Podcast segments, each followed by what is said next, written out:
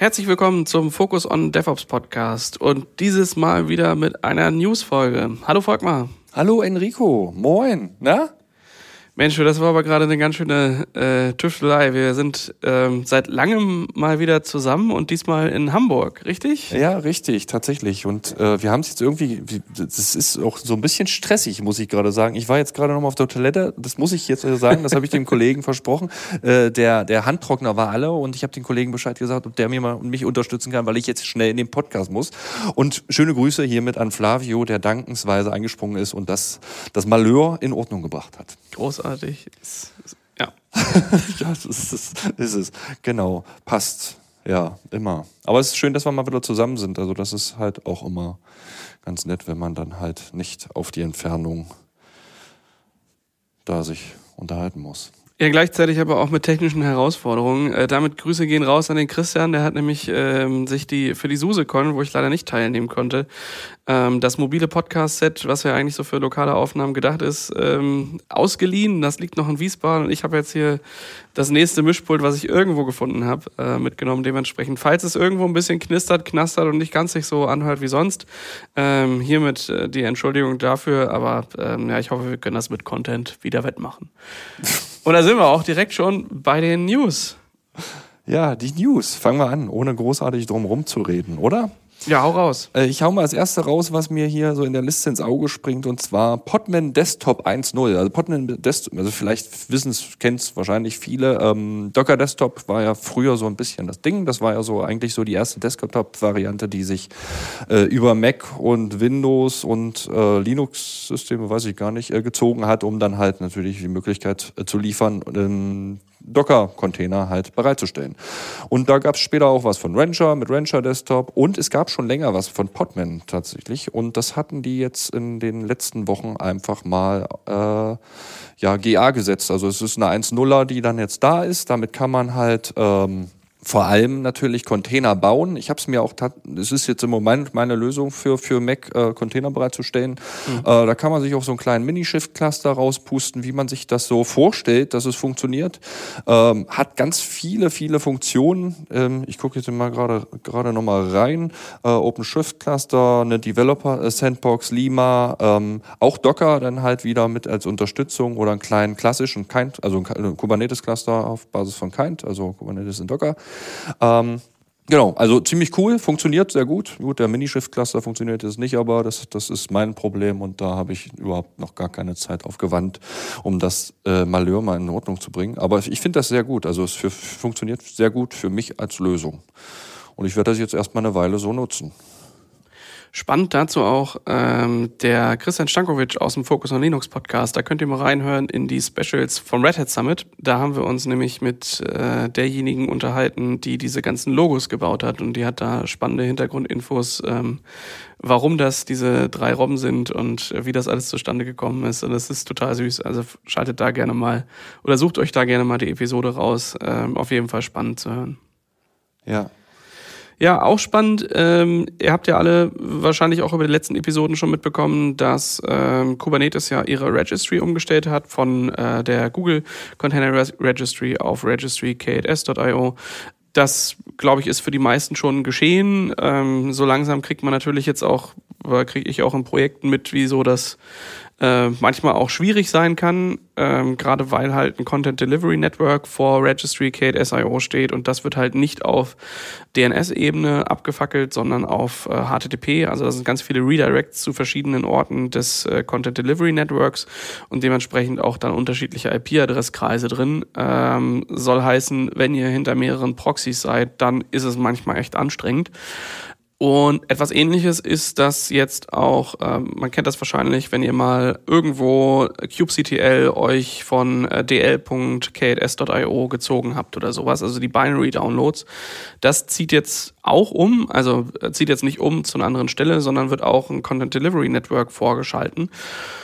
Und das bedeutet, wenn ihr irgendwo in euren Ansible-Rollen ähm, oder irgendwo anders, wo ihr halt die Grundinstallation von ähm, kubectl oder anderen Tools, die oder kubeadm, sowas in der Richtung ähm, halt habt, dann ähm, schaut da mal drauf, wie ihr das ähm, gewitelistet habt, denn auch das ähm, wird auf einen CDN verlagert. Spannend dabei ist, ähm, dass die monatlich über 5 Terabyte an Traffic ähm, allein für diese Binaries haben. Das ist schon schon echt wild.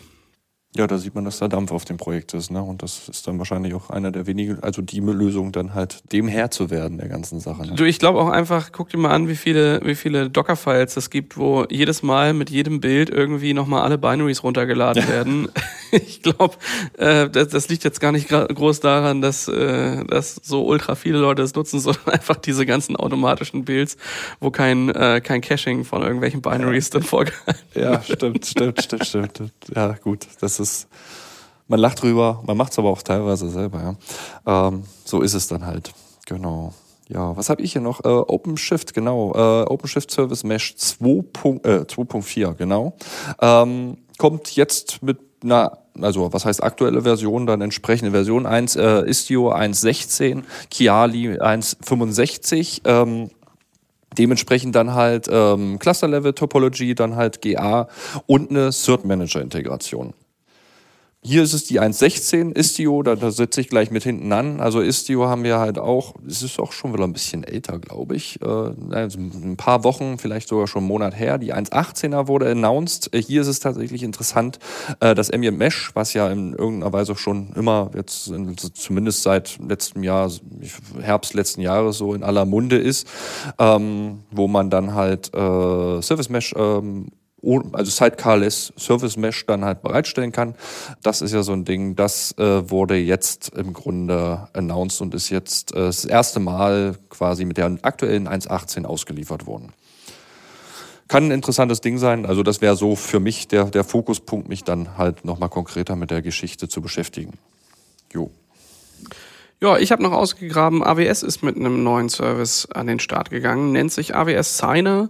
Und so wie der Name schon ähm, deuten lässt, geht es darum, Images zu signieren, ist also etwas, was an die ähm, Amazon Container Registry rangebaut werden kann und damit dann für äh, ja, das EKS, also die, den Amazon äh, Kubernetes äh, Service dann genutzt werden kann, ähm, um Images zu signieren oder ähm, ja doch Images zu signieren und dann halt sicherzustellen, dass man nur äh, Images im Cluster oder in den anliegenden Clustern konsumiert, die auch signiert sind.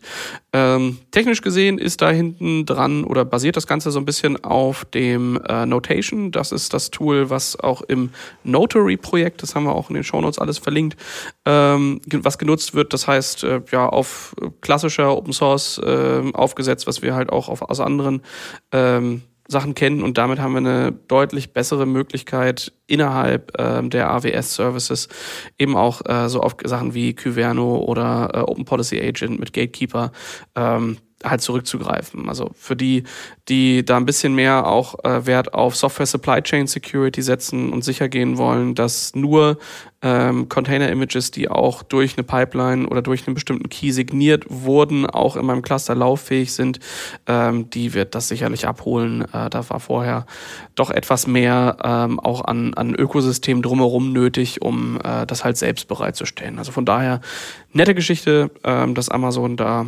offensichtlich auf die User hört und guckt, was die so, so tun und ihr eigenes ähm, Container Registry Produkt ergänzen. Ja, sehr cool tatsächlich. Dann brauchen wir da nichts mehr. Ähm, GitLab AI, AI, also AI an sich ist ja so AI, ist aber ein Wort, ja. KI ist in, an sich ist, in, in, ist ohnehin in aller Munde. Also das Thema ist, glaube ich, seit ChatGPT Anfang des Jahres äh, ein großes Thema. Ähm, GitLab hat da halt äh, so ein paar Sachen schon announced. Also im Grunde ist es halt viel Basis, äh, Suggestion, Summarizing und Explain. Also im Grunde halt, dass man dann wirklich äh, Code-Empfehlungen bekommt ähm, innerhalb der IDE. Man, man hat, kann halt solche Sachen wie, wie zum Beispiel, man denkt halt so Commits, ne? also wenn ich mir so eine Commit-History dann angucke, die dann einfach mal zusammengefasst wird, wo man dann halt vielleicht einen Wert hinter hat, ähm, das dann auch wirklich zu lesen ja, und äh, daraus vielleicht auch nochmal so Mehrwert ähm, in Form von Release Notes oder sprechenderen Release Notes zu haben oder Explanations von irgendwelchen Codeänderungen, die dann halt da drin sind. Das finde ich schon ziemlich cool. Das ist tatsächlich eine sehr, sehr gute Anwendung, ne? weil man hat immer viel Daten innerhalb von SCM und CI-Tools, die halt irgendwie sich dynamisch dann anwachsen. Aber im Grunde ist das eigentlich so der Punkt, wo man wirklich dann auch mal so einen Mehrwert, also so einen einfachen Mehrwert dazu hat, das dann zu nutzen. Finde ich, finde ich sehr cool. Ja, kann man sich mal angucken.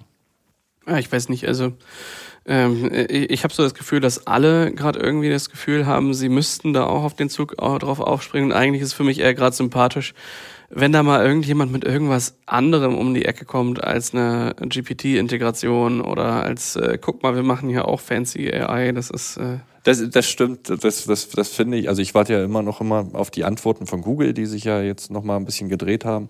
Ähm, das muss ich zugeben, aber es ist eine einfache Lösung. Wenn man, man muss es ja zu, also man nutzt es ja auch. Ne? Man nutzt es ja auch selber auf die Art und Weise. Und ich finde die Integration jetzt, wie es zum Beispiel GitLab macht, das ist ja nichts Sinn, mhm. sinnfreies oder so. Da muss man sagen, die nehmen einem das ab. Also letzten Endes könnte man es wahrscheinlich auch mit. Ein Browser-Tab weniger offen. Genau, genau. Das ist, das ist es dann. ja. Ja, ich bin über ein neues Projekt gestoßen. Äh, K-Bomb heißt das, steht für Kubernetes Bill of Materials und sowas ähnliches kennt ihr vielleicht aus Softwareprojekten. Wenn ihr mit, äh, ja, weiß nicht, Python oder Node.js, also irgendeiner Sprache, die relativ viele Dependencies hat und wo man dann vielleicht mal in die Bredouille kommt, mal so eine Bill of Materials zusammenzustellen und sich mal seine Abhängigkeiten und einzelnen Komponenten aufzulisten. Das wird ja, also wenn man, also gerade Node.js finde ich, äh, da sieht man es sehr häufig, dass man mal eben nur kurz, äh, keine Ahnung, äh, ein Array anders parsen wollte oder besser durchsuchen wollte und auf einmal hat man da eine Dependency Chain von irgendwie 200 anderen Libraries, die da zusammengekommen sind. Für sowas gibt's Lösungen. Äh, was jetzt neu ist äh, als Tool, ist dieses K-Bomb. Da geht es im Endeffekt darum, dass ich von meinem Kubernetes-Cluster oder von mehreren Clustern oder verschiedenen Kontextes, die ich da angegeben habe, da habe ich so ein kleines, äh, ja, so ein kleines Single Binary das geht gegen die Kubernetes API und inventarisiert mir dann ähm, einmal komplett ja das Cluster mit allem, was da halt drin ist. Ne? Also sämtliche CRDs, Images, ähm, Hashes, die da so, alles, was Kubernetes da halt so kennt, wird mir dann als JSON, wahlweise auch YAML oder wer es unbedingt möchte, auch als XML ausgegeben ähm, und ja, ist, ähm, ich sag mal, eine schönere Variante als äh, man, man kennt das ja, man macht irgendwie so ein kubectl get all minus o YAML und kriegt dann da alles raus. Aber irgendwie ist all dann auch nicht all und dann baut man Vorschleifen, um auch noch die CADs abzuholen und andere Dinge.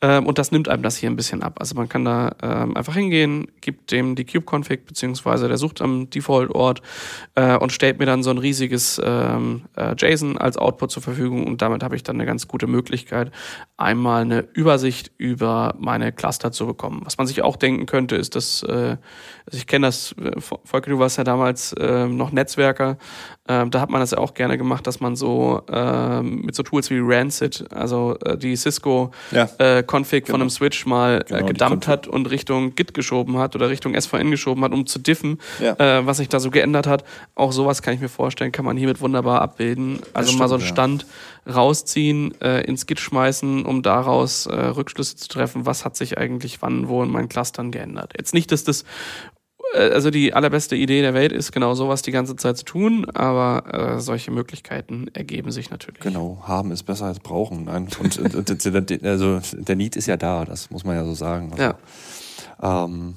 genau, stimmt. Ja, was habe ich da noch? Äh, Kubamatic, KKP 223. Ich glaube, eine Cube One kam auch irgendwie in die Tage jetzt nochmal raus, aber KKP 23, ich finde das natürlich, die Plattform ist immer noch mal ein bisschen interessanter, weil wir da noch ein bisschen mehr haben. Ähm, hier ist noch nicht ganz so viel. Ich habe von einem Kollegen versprochen gekriegt, dass bei der 224 wieder ein bisschen mehr dabei ist, wobei ich die Sachen, die dabei sind, natürlich wieder mit der entsprechend aktuellen Kubernetes-Version 1.27 äh, kommt es um die Ecke. Ich finde halt API-Token Authentication für, für äh, VMware Cloud Director, das ist auf jeden Fall ein Feature, was durchaus mhm. valide ist, weil mit, mit äh, Usernamen und Passwörtern rumzuhirschen macht keinen Sinn und gerade beim Cloud Director sind halt Dinge möglich. Und ich muss es selber ausprobieren. Ich hatte den Kollegen auch nochmal gefragt, aber äh, Local Kubernetes, äh, Kubernetes Plattform, also quasi das KKP Local, also ähm, im Grunde halt als mhm. Lokalinstallation für eigene Tech-Previews. Also ähnlich wie ein Minishift stelle ich mir das dann jetzt so vor, dass ich da halt mal so ein bisschen drin rumklickern kann und das nutzen kann. Finde ich sehr interessant, auf jeden Fall, weil das natürlich auf eine, eine einfache Möglichkeit auch darstellt, da, mhm. da halt mal was zu haben. Für mich als, als SE, der häufig dann halt sich in äh, Presets-Terminen oder sowas ähm, wiederfindet, ist es immer ganz gut, dann schnell klickbar was zu haben und nicht von einem Lab abhängig zu sein, sondern dann das neue eigene Notebook dann auch mal parat zu haben. Es ist ja auch einfach mal, also ich glaube, mit den größeren Plattformen ist immer so die Schwierigkeit, dass man mal eine Installation machen möchte, um sich überhaupt mit dem Tool auseinanderzusetzen. Ja. Und wenn die halt immer gleich production ready sein muss und ich dafür ähm, irgendwie ganz viel Hardware besorgen muss oder größere Cloud-Instanzen, dann ist halt die Wahrscheinlichkeit, dass ich mich damit beschäftige, gering. Ähm, und bei anderen Tools, wo ich das halt machen kann, ähm, habe ich es halt als User auch viel einfacher, mal, mal ein Gefühl wenigstens dafür zu kriegen. Weil manchmal es ja so die ersten äh, 20, 30 Klicks durch so ein Tool, die einem so ein bisschen Aufschluss darüber geben, löst das überhaupt ein Problem für mich? Ja, ja. Und ich glaube, das macht es natürlich auch deutlich zugänglicher. Absolut, tatsächlich. Da ist noch ein bisschen mehr. Verlinkung ist natürlich hier mit drin. Genau. Ball, Ball rüber, oder? Ach so, nee, ich bin schon wieder dran. Wir gehen, da habe ich drauf gepocht, dass wir sequenziell jetzt hier durchgehen. Das muss ich hier mal so sagen. Äh, sonst machen wir das häufig nicht und hier, hier haben wir jetzt drauf geachtet. Äh, genau, ich bin wieder dran. Äh, Kubernetes sponsert das KCP Project, ja, ähm, äh, an die CNCF. Das ist äh, interessante Sache. Ähm, das hatten sie jetzt irgendwie die, die Tage announced. Ähm, was ist KCP? Das ist, glaube ich, die entscheidende Frage bei der ganzen Geschichte. Das ist ein Sandbox Project in der CNCF dann jetzt, mhm.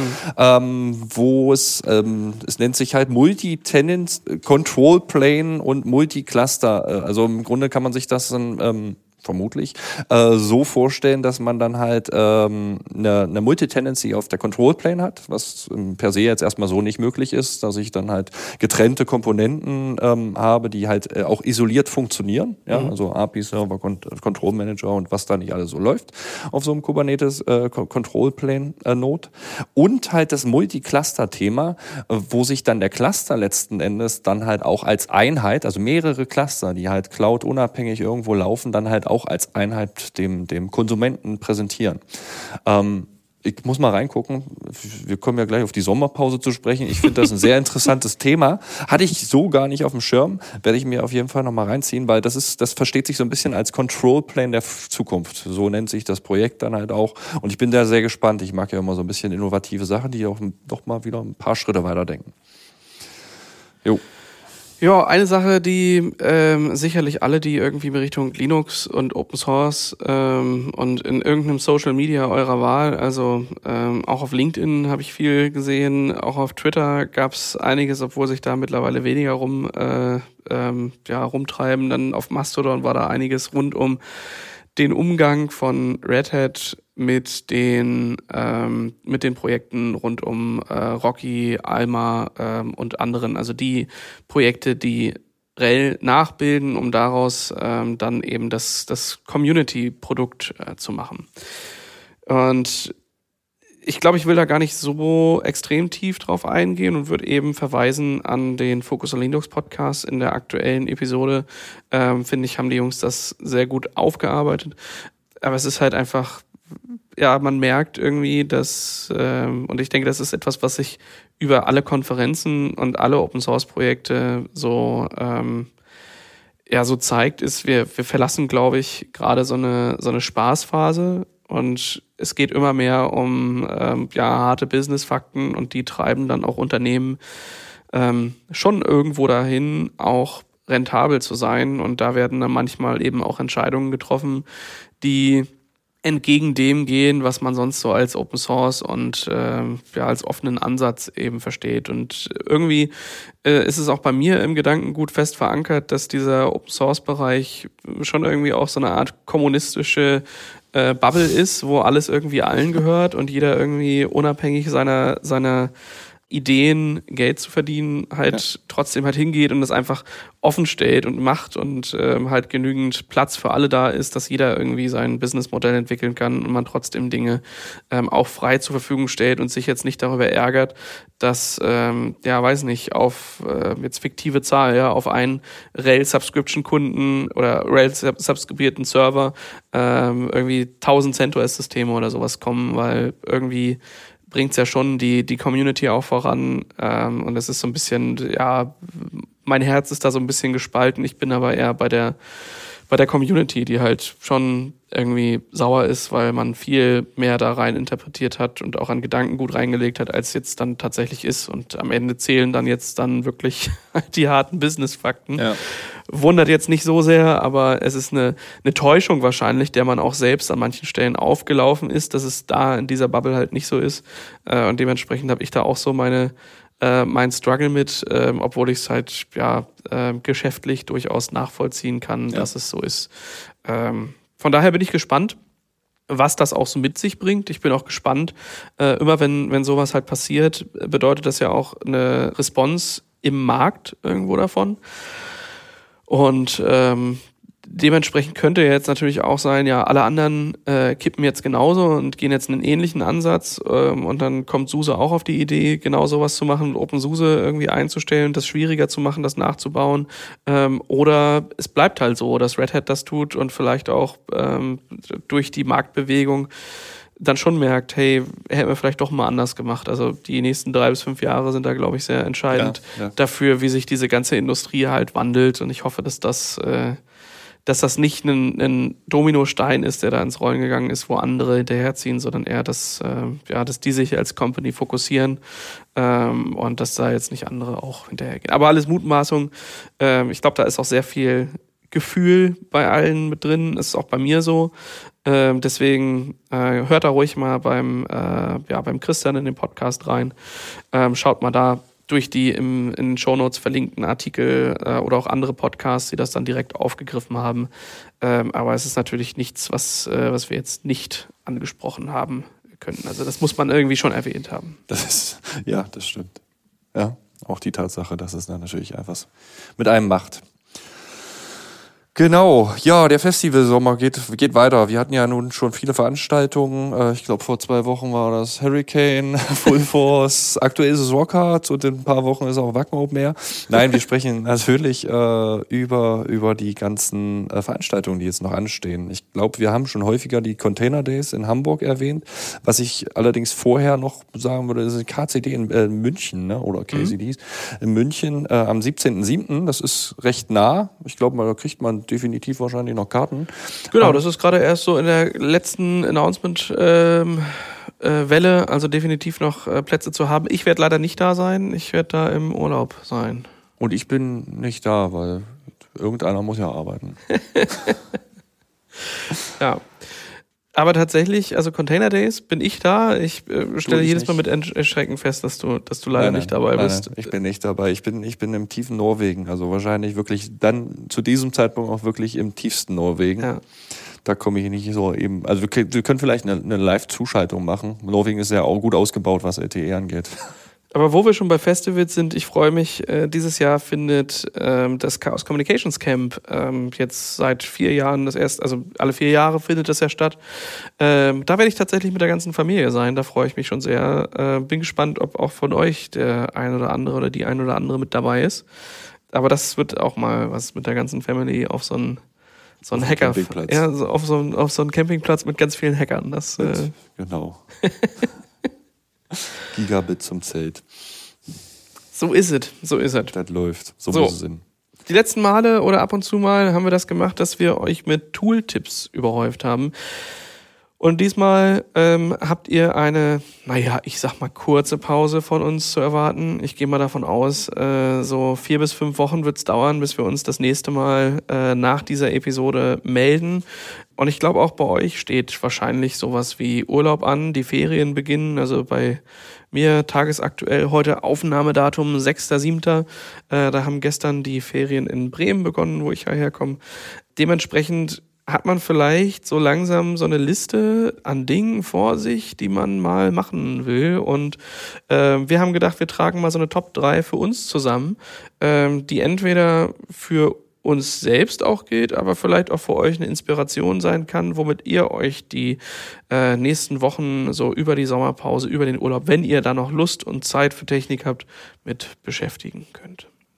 Ja. Möchtest du anfangen? Dann fange ich an. Dann, dann nehme ich das HomeLab nämlich vorweg, weil ich weiß, dass du das auch im Zettel hast. Und dann ist gut. Nein, das ist tatsächlich ein Thema für mich, weil ich versuche, ähm, ich habe aktuell, mein Homelab ist eigentlich nicht im Home, sondern irgendwo in Helsinki bei Hetzner ja. gelagert und das, äh, da denke ich jetzt schon länger drüber nach, das wieder, äh, wieder ins Heim zu holen. Und da bin ich halt ein bisschen an Sichtungen, was Hardware angeht. Nichtsdestotrotz braucht auch das bestehende Homelab jetzt im Moment noch ein bisschen Zuneigung. Äh, ich habe da jetzt aktuell noch ein CubeWord laufen mit dem Covermatic drauf. Das läuft noch so ein bisschen stiefmütterlich dahin. Das braucht mal wieder ein bisschen äh, Zuwendung, dass das dann halt auch mal wieder äh, schick gemacht wird, so dass ich da meine Services, meine 1000 Heimservices dann auch betreiben kann. Genau, das wird auf jeden Fall ein Thema sein, ja. Was machst du denn bei dir da? Du, Homelab ist bei mir Punkt 2. Ähm, aber ich kann das, ich kann das gerne direkt, äh, ist ja quasi du Punkt 1, ich dann Punkt 2 und dann rotieren wir das durch. Ach so, ja. einfach neu. Bis wir nicht mehr wissen, wo wir sind. nee, aber es ist, äh, ist auch bei mir, also ich habe ähm, auch ein Homelab bei mir. Bei mir ist aber, also ich unterscheide mittlerweile zwischen produktivem und nicht produktivem Homelab. Heißt, Dinge, wenn sie nicht funktionieren, dass sie doof wären, sind dann gar nicht mehr so dieser Lab-Bereich, sondern eben Produktivbetrieb. Das hatten wir auch das letzte Mal schon bei Monitoring. Genau, also das ist, äh, Enrico ist der einzige Kollege, den ich kenne, der tatsächlich eine Enterprise-Monitoring-Lösung für sein produktives Homelab braucht. Also ich, äh, ich habe da schon, ich habe da schon deutlich, deutlich, also da bin ich definitiv auf der ganz hinten bei der, äh, bei den Ränken der ähm, Enthusiasten, die ich noch so, so kenne. Aber ähm, ich wollte mal Proxmox ähm, tiefer beleuchten. Ah. Ähm, also mein produktiver Teil, das läuft alles auf Unraid. Ähm, da habe ich mich irgendwie seit ja, ich hatte mal irgendwie Synology-Sachen, ich habe das zu Unraid migriert, das fand ich toll.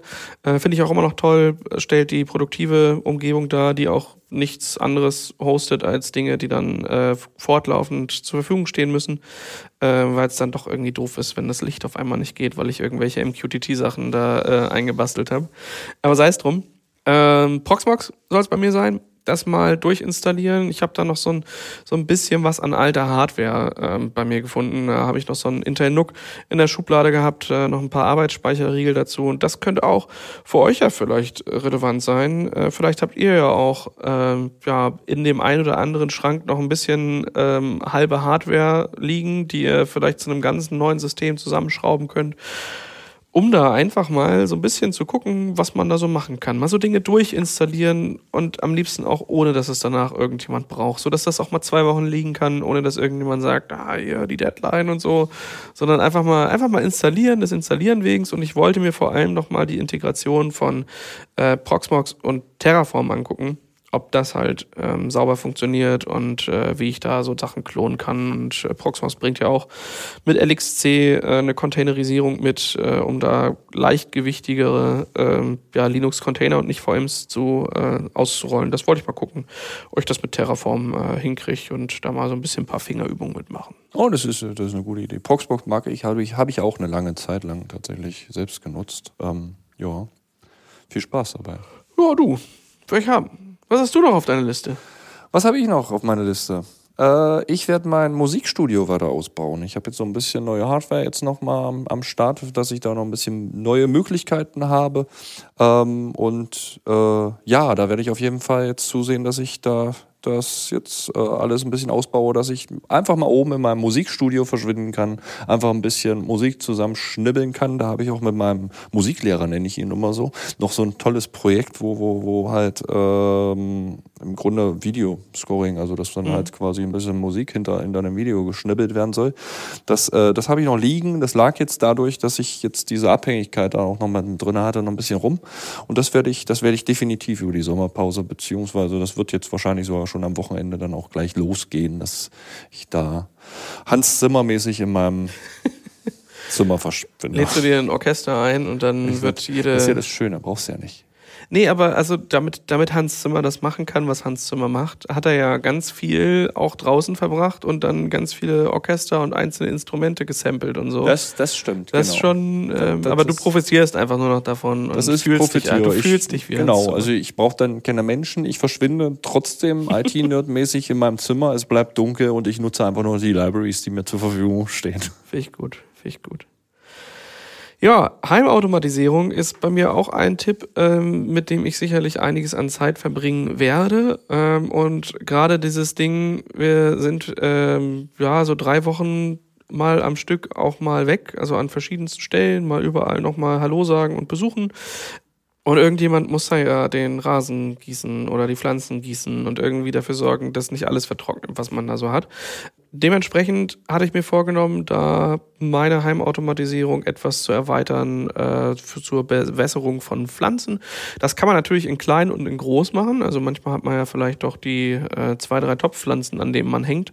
Da gibt es mit ähm, Arduinos oder ESPs wunderschöne Projekte, wo man dann mit Home Assistant Integration oder so oder mit Sensorintegration dann eben dafür sorgen kann, dass äh, Topfpflanzen gut bewässert sind. Bei mir geht es tatsächlich eher um den Rasen.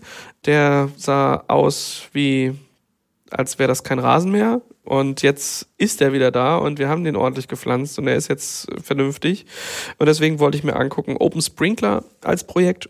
Ähm, ich habe mir da so ein paar Ventile, so Magnetventile besorgt ähm, und wollte da jetzt mal dafür sorgen, dass dann wenigstens für die Zeit, wo wir nicht da sind, ähm, unsere, wir haben da so, eine, so einen Brunnen, da pumpen wir ein bisschen Wasser raus, dass dafür dann die Bewässerung äh, möglichst effizient auch gesteuert werden kann und nicht aus Versehen sowas passiert wie, ah, der, äh, der Server ist ausgefallen und deswegen ähm, haben wir jetzt zweieinhalb Wochen automatisch durchgewässert, weil es nicht mehr ausgegangen Dann sieht der Rasen auch komisch aus. da sind wir wieder beim Festival. Ja, äh, haben wir eine Slip and Slide ja, statt Rasen. Genau, das äh, ist also auch so eine Sache, mal sich der Heimautomatisierung widmen, mal gucken, was man noch so machen kann. Mir macht das auch immer Spaß, da was zu bauen oder mit einem Raspberry irgendwie einen Flight Tracker oder sowas basteln. Das, äh, das kann man mal machen. Ja, ja, meine Heimautomatisierung basiert auf Google, Google Nest und You. Und ich finde es jedes Mal bekloppt, dass ich Google sagen muss, dass es das Licht anmachen muss. das ist irgendwie doof. Aber ja, ja, für, für den, der es also ich glaube, solche Sachen, ne, also wie, wie Sprinkleranlagen, ja, Heizen, glaube ich, ist, glaube ich, nochmal so ein Thema, gerade jetzt in der heutigen Zeit. Da muss ich sagen, da habe ich jetzt den nächsten Schritt gewagt. Zu entscheiden Ähm. ist auch können, nicht müssen. Also der Schalter darf nicht verschwinden und durch einen Voice Assistant ersetzt werden, sondern es muss eine weitere Möglichkeit geschaffen werden. Das stimmt, das stimmt. Ich habe so eine Parallelmöglichkeit tatsächlich. Also dann, halt bei You kann sich, glaube ich, jeder vorstellen, Philips Hue, da hängt man sich ein paar Stripes und ein paar Lampen ins- in, in die Wohnung. Dann die kriegt man nur darüber an, aber man hat parallel immer noch die, die teuren Spots, die man dann halt, wenn man es sich richtig gut gehen lassen, an, lassen möchte, dann anschalten kann. Ja. Genau. Und wie gesagt, Heizung, das ist jetzt gerade durch, durch die Energiethematik bei mir wirklich ein Thema geworden, weil jetzt macht es auch Sinn, dann halt auch mal hocheffizient dann zu gucken, dass man die Bude dann halt auf ihre, was hat man heutzutage, ich glaube im Winter 13 Grad dann zu halten. Ne? Ja. Jo. Ja. Jetzt, jetzt wird's verrückt. Ich bin wieder dran, ne? Du bist wieder dran. Ja, das, du, hast, du hast, als ich dir das vorhin erzählt habe, hast du ein bisschen gelacht. Ich ähm, will tatsächlich meinen Fischereischein jetzt machen, die Tage. Ähm, in den nächsten zwei bis drei Wochen auf jeden Fall. Äh, weil ich den nicht habe. Das, ich bin Stadtkind, ich habe den einfach nicht. Ja? Ja. Also ich glaube, die Jungen vom Land, die sagen sich, fassen jetzt am Kopf, wie, der hat keinen Fischereischein. Das, das, das habe ich, das hab ich automatisch mit der Geburt damals einen mitgekriegt. Ja. Äh, habe ich nicht. Ich habe äh, in der Vergangenheit gern, gern mit meinem äh, Schwager geangelt. Das, hab, Ja. das habe ich häufig gemacht und ich wohne jetzt am See und da kann man auch angeln. Ähm, Und jetzt wolltest du das auch mal alleine ausprobieren, Und jetzt nicht immer nur in Begleitung. genau, jetzt wollte ich das mal alleine ausprobieren und vor allem für die Vorbereitung. Äh, Was äh, ich mich ja frage, sind, sind die, sind die, ähm, also ich sag mal, die Behörden, sind die darauf eingestellt, auf die Digitalisierung, die ja stattfindet? Wäre es legitim, wenn du deinen Schwager per FaceTime beim Angeln mit dabei hast? Und der ja einen Fischereischein hat. ach so, stimmt. Und ihr dürft ja gemeinsam angeln. Du darfst ja, ne? Nee, du darfst tatsächlich so alleine angeln. Du kannst ja so einen sogenannten, ich glaube, wie nennt sich das, einen Urlaubsfischereischein Ach oder so, so. ja, ja, stimmt. Den kannst du dir holen. Du darfst es dann auch alleine. Ich denke, du musst trotzdem alle Elemente dabei haben, die man braucht, also Angel, Kescher, bla bla bla. Ähm, und nicht ein Hammer und eine Granate oder so. Das sollte schon, äh, aber, aber das geht schon alleine. Das wäre jetzt nicht so das Problem. Ich fühle mich natürlich besser und auch abgeholter. Ja. Ich bin in einem Gewerbe zu Hause, wo ich Zertifizierung mache und so ist ja. für dieser, dieser Fischereischein auch sinnvoll. Äh, zumal man, glaube ich, so ein, so ein, so ein äh, Urlaubs- oder wie das Ding auch immer heißt. Ähm, ich glaube, da mhm. ist eine begrenzte Zeit, kannst du es dann im Jahr nutzen. Ähm, ja, und es ist tatsächlich für einen Urlaub sogar gedacht. Allerdings in Norwegen, da brauchst du wiederum, glaube ich, keinen Fischereischein, um dann halt was zu machen. Da musst du dann halt nur eine entsprechende Angelkarte dann halt für die Seen, ja. für die Binnenseen zumindest dann halt erwerben. Das ist auch das Ziel. Also ein bisschen angeln jetzt in den nächsten Tagen und Ende August ist dann mein Urlaub dran. Da will ich, da, da nehmen wir nichts zu essen mit und kaufen auch nichts zu essen. Da hängt es ganz davon ab, wie gut meine Angelkenntnisse sind und im Zweifelsfall haben wir dann 30 Kilo abgenommen, wenn wir wieder nach Hause kommen. Du, ich fand das spontan. Wir waren, äh, wir waren die Woche mit den Kindern ähm, am Strand an der Nordsee äh, und da sind wir spontan auf die Idee gekommen, uns einen Metalldetektor äh, auszuleihen. Kann ich mir ähnlich entspannt vorstellen. Statt Angeln ähm, auch einfach mal so einen so einen, äh, so einen Metalldetektor besorgen und dann einfach mal ganz in Ruhe über den Strand gehen, da ein bisschen sondeln äh, und mal gucken, ob man. Wir haben, wir haben eine Handvoll Kronkorken und 70 Cent gefunden. Ich glaube, das ist noch im, äh, im Bereich. Und ein Reißverschluss. Und ein Reißverschluss. Ein Reißverschluss, eine Handvoll Kronkorken und, und 70 Cent. Ja, nee, äh, den Reißverschluss haben wir natürlich im Fundbüro abgegeben, äh, wie, sich das, wie sich das gehört. Ja, aber habe ich mir auch überlegt, das ist bestimmt mega entspannt, wobei ich glaube, man, wenn man da ein bisschen mehr guckt, dann kann man da auch Dinge finden, die man gar nicht finden will. Da hätte ich ähm, Angst vor. Wobei Metall geht halt immer, ja. Also das sind die Möglichkeiten, weiß ich nicht. Ich würde auch einfach nicht tiefer als 20 Zentimeter. Das ist mir viel zu anstrengend. Geht mir einfach nur so darum, dieses durch die Gegend gehen, irgendwas vor mir, irgendwas Technisches mit dabei haben, damit ich nicht ganz so abgenabelt bin von der, ja, ja, äh, von okay. der Welt und äh, das einfach, ja. Ja, ich habe noch bei mir üblich ähm, irgendwas mit Holz. Ähm, ich wollte mal wieder was bauen und ich weiß noch nicht, äh, in meiner Sammlung irgendwie, also entweder Lasercutter, Lasercutter ist aber das Problem, da verbrennst du ja was und dann entstehen Dämpfe und dann will man ja vielleicht noch eine Absaugung und so. Das nimmt alles viel zu viel Platz weg. Äh, deswegen glaube ich, die, die günstigere Variante, äh, zumindest was Platz und äh, Sachen drumherum angeht, äh, so eine kleine CNC-Fräse, um irgendwas mit Holz zu machen. Das hatte ich mir überlegt, ob ich das Thema mal angehe, weil 3D-Druck, das ja, ich habe so das Gefühl, ich hätte so diese ganzen Materialwissenschaften mal studieren sollen, um rauszufinden, was dann jetzt genau der Unterschied zwischen welchen Stoffen ist und was man jetzt zu welcher Temperatur und bei welcher Raumtemperatur und Luftfeuchtigkeit am besten wie druckt, damit das zu einem Ergebnis führt. Äh, denke ich mir, da kenne ich mir mit Holz einfach, das, ich, ich glaube, wenn da eine Fräse rübergeht und da was macht, dann, dann ist das nicht so empfindlich äh, und deckt dann vielleicht das ähm, ja, ab. Aber die, die technische Komponente brauchst du dabei. Also jetzt mal mit ja, dem Fuchsschwanz also, loszulegen. Ich sag ähm, da mal ein Doch, ich habe das, so. ich hab das letztes Jahr ähm, im Dezember tatsächlich. Ich habe mir eine, äh, eine Dekopiersäge, ähm, wem das nichts sagt, das ist so ein, wenn man so Schwibbögen, die man so, so zu Weihnachten irgendwie in den Fenstern sieht, ähm, die werden ja durch so eine, so eine, äh, ja, ist das eine Laubsäge, so eine kleine dünne, genau. Da hast du äh, dann quasi so ein, so ein, so ein, also im Grunde halt so ein, ich glaube nur so ein, so ein, so ein Draht Streifen, quasi, so ein, Stra äh, entweder genau. ein Streifen, der halt, ja. äh, der halt so dünn ist oder ein, ein Draht, der rundrum mit Sägeblättern ähm, versetzt ist und dann kann man da halt so ähm, einfach auf, auf äh, kleinen Holz oder auf dünnen Holzplatten quasi so Muster aussägen und dann äh, schöne Dinge machen. Problem dabei ist, ähm, ich habe, äh, wie üblich, das ist üblich bei mir, dass ich Dinge völlig unterschätze ähm, dass das auch einigermaßen geschickt braucht, damit es gut aussieht. Äh, für die Sachen, die ich damit gesägt habe, das ging eher so um im Minecraft-Stil ähm, äh, Buchstaben auszusägen und das damit LED zu beleuchten. Das hat gut funktioniert. Hätte ich jetzt aber vorgehabt, so, einen, so einen akkuraten Schwibbogen äh, mit einer ordentlichen Kante zu sägen, Nein, einfach nein. Und dann habe ich mir dann gedacht, für, einen ähnlichen, für eine ähnliche Größe äh, wäre eine CNC-Fräse dann vielleicht auch zu haben. Also jetzt nicht ultra groß, sondern eher so klein. Und was ich damit vorhabe, ich will, ähm, ich will einen kleinen Roboter bauen, der, ähm, der durch die Gegend fährt, also ein, ein Auto, aber dann from scratch halt bauen, mit Kamera versehen. Und ich wollte das so machen, dass ich das vom Steam Deck aus äh, steuern kann. Da habe ich mich ähm, ehrlicherweise ein bisschen inspirieren lassen von dem, was da ähm, die, bei Golem gab es einen Artikel über die ähm, Ukraine, die dann die Steam Decks verwenden, um damit entsprechend Geräte zu steuern. Das habe ich natürlich nicht vor, aber dachte mir schon so, auf dem Steam Deck als Controller für so ein ferngesteuertes Auto mit Kamera, da hätte ich schon Bock darauf, das zu bauen. Und ähm, bei mir ist es immer so, wenn ich ein neues Werkzeug anschaffen muss, dann äh, oder möchte, dann brauche ich ein passendes Projekt dazu. und ähm, hier habe ich jetzt mein passendes Projekt und das Werkzeug, was ich mir dafür anschaffen könnte, wäre so eine CNC-Fräse. Mal gucken, ob ich, äh, ob ich im Urlaub genug Zeit habe, um um diese, diesen, äh, diese Vorstellung tatsächlich in Tat umzusetzen. Das klingt gut. Ich komme darauf zurück, wenn ich irgendwann mit meinem Gitarrenbau anfange, dann weiß ich wenigstens, wer eine CNC-Fräse hat. Ja, und damit verabschieden wir uns in unsere kurze Sommerpause. Hoffen, ihr hattet einigermaßen äh, Spaß an den News. Wenn ihr noch was habt, was euch gefehlt habt, oder ihr andere Sommerprojekte habt, die ihr auch gerne mit anderen teilen möchtet, dann werdet ihr Feedback wie immer los unter podcast.sva.de oder ihr geht einfach auf focusondevops.podigy.io und da findet ihr dann auch das Kommentarfeld zu jeder Episode. Folgt mal. Ich äh, wünsche mir einen wunderschönen Urlaub. Ich und dir eine schöne Arbeit. danke, danke, danke. Ich wünsche dir aber auch einen wunderschönen Urlaub. Äh, ja, erhole dich gut. Marine Füller. Mach ich.